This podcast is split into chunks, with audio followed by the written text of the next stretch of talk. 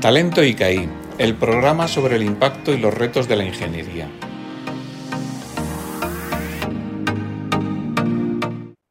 Hola, soy Andrea Sanz y volvemos en Talento ICAI, un espacio dedicado al colectivo de ingenieros de ICAI para mostrar el impacto y los retos a los que se enfrenta la ingeniería. Y desde la Asociación de Ingenieros de ICAI queremos poner en valor algunas de las figuras más relevantes de nuestro colectivo. Y una de las figuras clave es precisamente nuestro invitado de hoy, Luis Alberto Petit, ingeniero en mecánica y electricidad de la promoción del 53, se doctoró en 1966. Además, es licenciado en informática por la Universidad Politécnica de Madrid, profesor mercantil y diplomado en organización industrial por la Escuela de Organización Industrial de Madrid. Fue presidente de esta Asociación de Ingenieros de ICAI y es académico constituyente de la Real Academia de Ingeniería, académico de la Real Academia de Doctores de España y miembro de la Academia de Ciencias de Nueva York. Su carrera profesional, como veis, es muy extensa, como lo son sus reconocimientos, entre los que se encuentran el Premio Javier Benjumea en 1998. Y es un verdadero placer poder hablar con una figura tan relevante para el colectivo como es Luis Alberto Petit. Lo primero, muchas gracias por participar en Talento ICAI. Gracias a ustedes. Su carrera profesional ha sido muy extensa. Fue profesor titular de la Cátedra de Investigación Operativa en ICAI y tras 40 años de prestar sus servicios en la Compañía Internacional de Coches Cama, ostentó la dirección de la misma en España durante los últimos cinco años, además de ser fundador y presidente del Centro de la Informática, Telemática y Medios Afines, CITEMA, entre otras muchas actividades. ¿Qué ha aprendido en todos los años desarrollando proyectos tan relevantes? Bastante, especialmente por lo que se refiere al liderazgo de un grupo. Me, me ha preocupado siempre el tema de la responsabilidad de quien liderazgo, responsabilidad con respecto a la propia profesión de la persona, responsabilidad con respecto a los colaboradores que uno tiene, responsabilidad con respecto a los clientes que utilizan los servicios y en ciertos casos responsabilidad con respecto a la sociedad en general. Y también eh, es académico numerario de la Real Academia de Ingeniería. Desde esa perspectiva, ¿cuáles son los retos que ha ido afrontando la ingeniería a lo largo de los años? Bueno, los grandes cambios para mí han sido eh, fabulosos.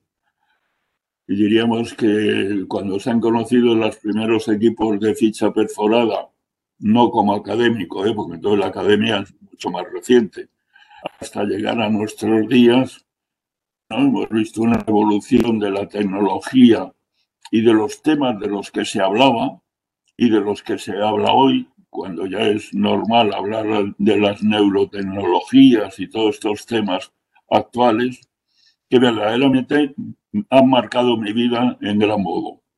Es autor además de diversos textos académicos y de divulgación, de investigación operativa y tecnologías de información y comunicación y de numerosas conferencias. Ha desarrollado trabajos originales, entre los que se encuentran la redundancia del idioma español en términos de la teoría de la información, apoyándose en textos de, del Quijote. ¿Qué supuso en su carrera la faceta relacionada con, la comunicación, que es tan diferente ¿no? a la ingeniería?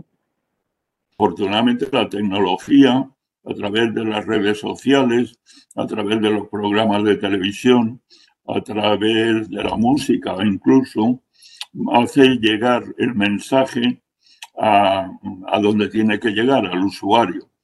Y por eso insisto en que la tecnología la que está facilitando esa comunicación que es imprescindible en nuestros días.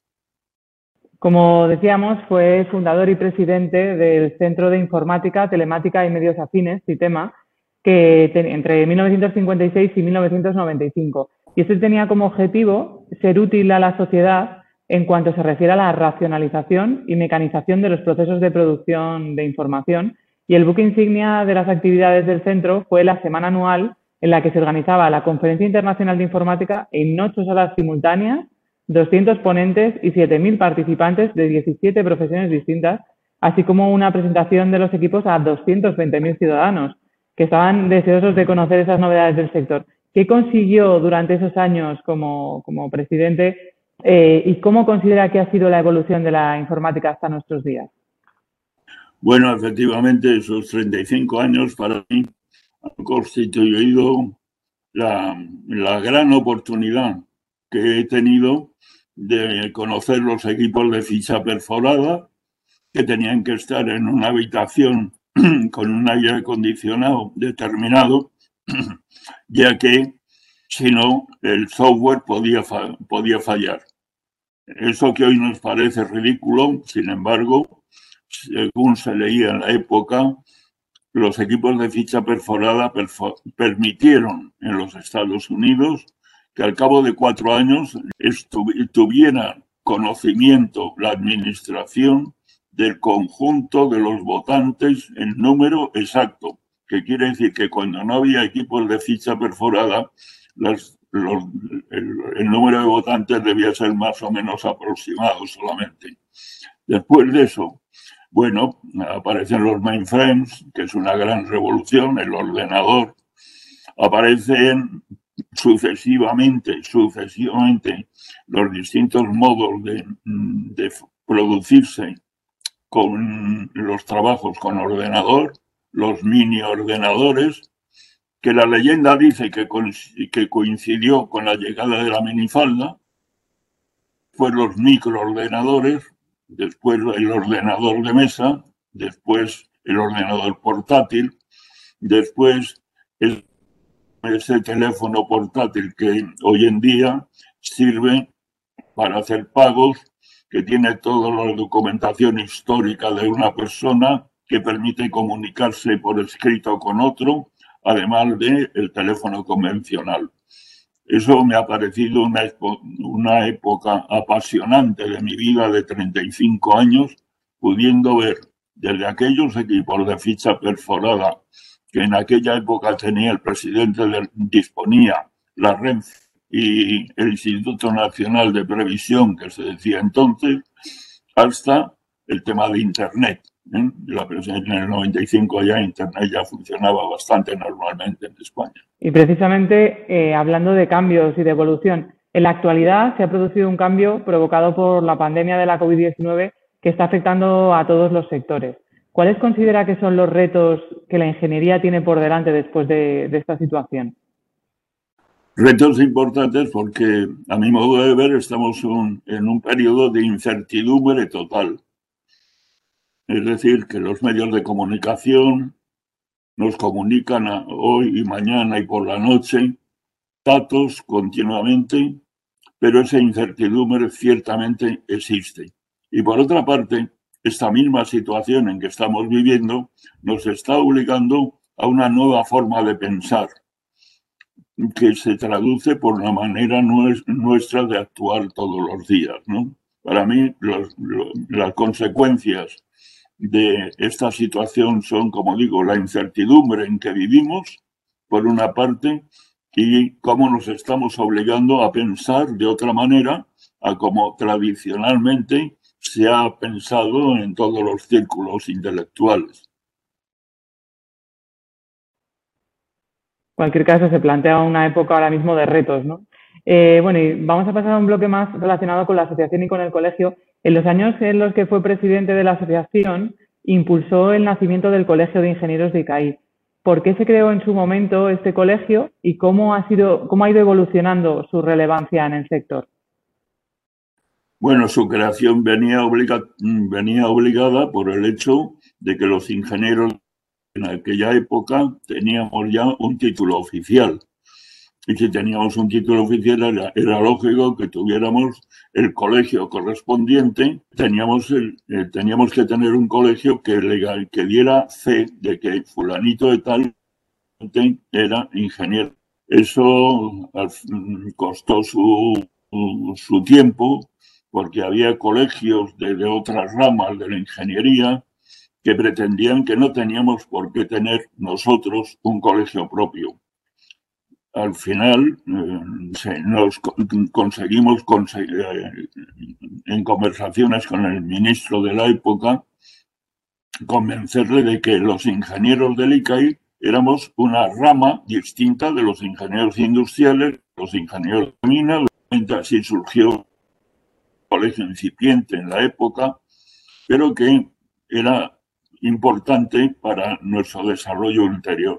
De aquel colegio inicial al colegio de hay pues el abismo que separa pues 50 años de, diferencia, ¿no? Hoy en día, de aquellos poquísimos miembros del colegio inicial, son cientos y cientos los ingenieros del ICAI que están colegiados y que, en merced a los servicios que presta el colegio permanentemente a sus miembros, pues pueden tener la garantía de ser recibidos oficialmente en organismos públicos, por ejemplo. Y precisamente la asociación en este 2021 eh, celebra su centenario. Nos gustaría preguntarle, ¿cuáles cree que, serían los hitos más relevantes de, nuestra institución? Bueno, como todo es antiguo, eh, digamos que empezó con muy pocos, con muy pocos miembros, que el primero, la primera promoción no tuvo más que un solo alumno y por lo tanto un solo ingeniero del ICAI, se llamaba Miguel Santamaría, tuve el honor de conocerle, para mí fue un privilegio, ya era persona jubilada cuando yo le conocí. Bueno, eh, se fueron produciendo, se fueron saliendo de la escuela más y más promociones cortas en número de alumnos, 15, 20 como mucho, y lo que sí se iba demostrando es que las colocaciones que obtenían en empresas de electrotecnia, de, fabricación de electricidad, de distribución de electricidad, en talleres mecánicos, etcétera, eran siempre personas muy bien valoradas por, los propietarios, por los consejos de administración de las empresas consiguientes. Luego vino un periodo muy difícil, que marcó un hito, el periodo del 31 al 36. Es la época en que los jesuitas, durante el periodo de la Segunda República Española, los jesuitas fueron expulsados de España y por tanto el ICAI también. Bueno, yo me parece que era un mérito extraordinario para muchachos españoles con los medios de transporte de la época, que no eran como es comprensible lo de hoy, para un muchacho estudiante de ingeniero del ICAI, residente de la familia en Sevilla o en Madrid, llegar, hasta Lieja no era fácil, ni era barato. De tal manera que fueron esas promociones, cinco promociones, las que se tuvieron que limitar en a, venir a España durante las vacaciones de verano. Terminada la, terminada la guerra civil española, bueno, surgió un, número creciente de, ingenieros que siguieron con los mismos moldes hasta que llegó el momento de que fuimos reconocidos como un título oficial de ingenieros, distintos de las, de las demás ramas de la ingeniería. Y seguimos constituyendo una especie de novena rama de la ingeniería. Conviene, sin embargo, decir a este respecto que la tradición que nos lleva a las ocho ramas convencionales antiguas de caminos industriales, minas, montes, navales, etcétera, Masicay, hoy en día se está deshaciendo bastante.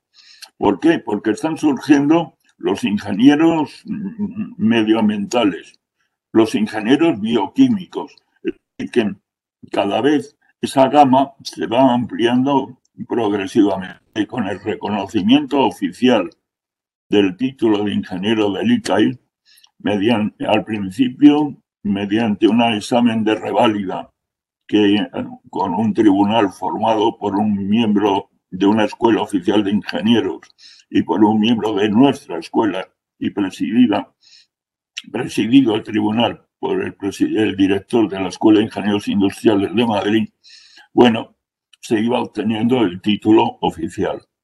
Eso tenía muchas ventajas porque habría habría la posibilidad para nosotros no solamente de trabajar en empresas privadas donde los dueños, como digo, los, empresarios estaban contentos, sino de aspirar además a trabajar al servicio de las administraciones públicas, lo cual habría un panorama, un abanico muy amplio a de trabajo. Mm, eso nos permitió, por otra parte, pues acceder al doctorado igual que eh, se accedía en, en, las demás escuelas, con la ley famosa de la reforma de las enseñanzas técnicas. Bueno, pues teníamos, por lo tanto, todos los, todos los títulos que se nos podía, que podíamos aspirar. Después, cuando el ICAI, junto a otras facultades como el CADE, etcétera, fueron amparadas bajo la, la, espalda de la Universidad de Comillas, entonces ya esas reválidas ya no dejaron de existir. La, universidad, nuestra Universidad de Comillas, es la que da el título de ingeniero o el título de doctor. Todo esto hay que considerarlo dentro de un ritmo trepidante como digo, de cambios como consecuencia del desarrollo eh, tan, en, desarrollo tan acelerado a que se está produciendo la evolución de la técnica. Eh, yo me acuerdo que cuando terminé la carrera, se ha dicho en el año 53, bueno, el transistor era una cosa muy reciente. ¿eh? Y hoy en día, en cambio, o está uno al día en las tecnologías del momento actual, la industria 4.0, por ejemplo, o te quedas completamente anticuado. Pero afortunadamente, afortunadamente, se, se, está se están desarrollando actividades y yo veo de vez en cuando los títulos de los máster después de lo de la experiencia de Bolonia, que son de lo más sugestivo comparado con lo que se venía haciendo 10 años antes, 30 años antes, 50 años antes. Y como miembro relevante del colectivo de ingenieros ICAI, ¿qué considera que han aportado los ingenieros ICAI a la economía y la industria española? Bueno, yo creo que yo lo centraría mucho en el tema de la innovación. Los ingenieros yo entiendo que nos han educado para la innovación dentro de la I de I, de la investigación, desarrollo e innovación, con independencia de que compañeros eminentes estén trabajando en el tema de la investigación, pero el hecho de ser ingeniero lo que nos lleva esencialmente es a aprovechar lo que los científicos, ingenieros a veces, están desarrollando, están investigando, aprovechar el fruto de su trabajo para aplicarlo en la empresa, en la actividad en la que estamos nosotros inmersos. Esa I de innovación, la I pequeña de innovación, a mí siempre me apasiona, me parece que es lo más específico de un ingeniero, y en este caso de un ingeniero del ICAI. No estoy inventando nada. Cuando Steve Jobs eh, pone el eslogan famoso de un ordenador en cada casa, en el fondo no inventó nada, innovó. Todas las piezas que se fabricaban, muchas de las piezas que se fabricaban, les resultaron útiles. Solamente había que tener un cerebro suficiente para deducir que agrupando y soldando y, y apretando no sé qué tornillo se conseguía en un espacio muy reducido lo mismo que se conseguía con los grandes monstruos de la época, los equipos como el 350 de IBM, etcétera, etcétera. El, tema de innovación también hay que considerar que no solamente se aplica en la industria, todos vivimos en lo de la innovación. Cuando Amancio Ortega se hace mundialmente famoso, se hace mundialmente famoso por el tema de la innovación, porque las faldas, las blusas ya existían desde tiempo inmemorial. ¿En qué consiste la obra de Amancio que le hace mundialmente famoso? Pues que en lugar de dos desfiles al año, no, él hace desfiles de modelos con mucha frecuencia, con muchísima frecuencia, y en todas las ciudades del mundo y además tiene fabricados un número muy reducido de ejemplares. Quiere decir que la clienta que va a esa presentación y que le gusta, lo piensa y si no va al día siguiente o a los dos días, se han agotado porque había muy pocos. Es opción en el mundo de presentación es una innovación como otra cualquier.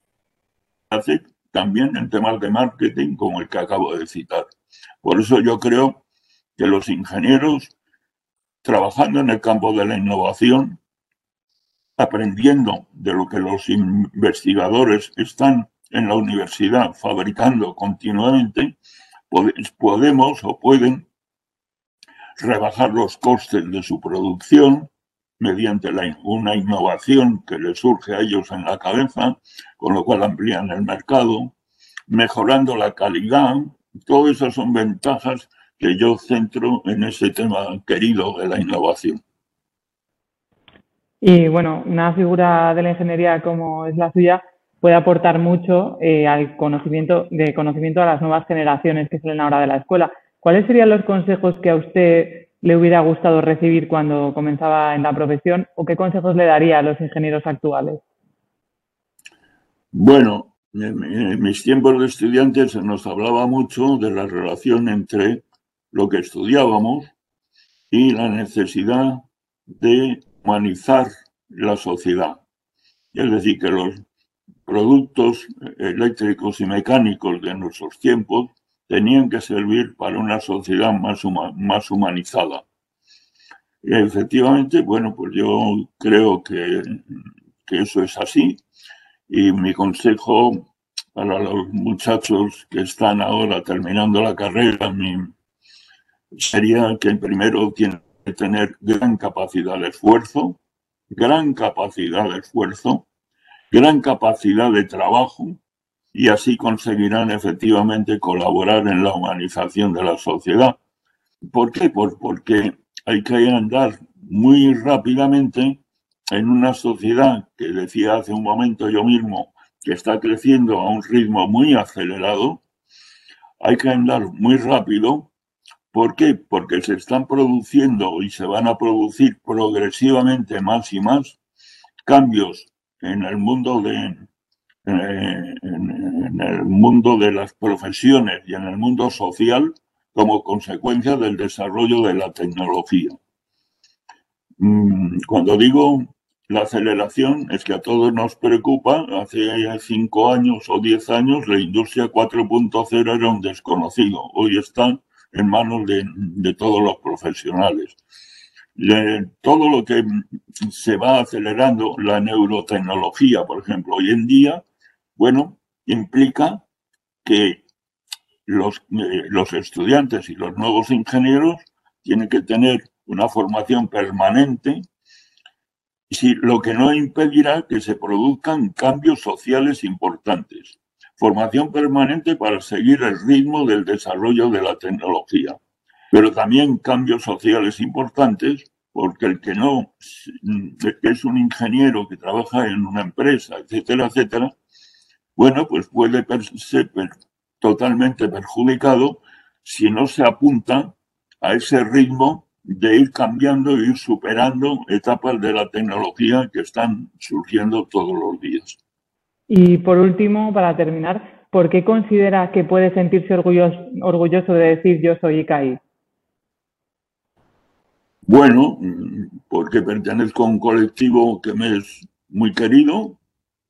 Cada vez que voy a la calle Reina 33 o al 31, cuando yo era joven, me encuentro siempre con gente con la que me encuentro muy a gusto, me encuentro como si fuera mi propia casa. Me siento orgulloso de que todavía que se mantenga eso que llamábamos cuando yo era estudiante el espíritu del ICAI. El espíritu del ICAI que nos une a todos.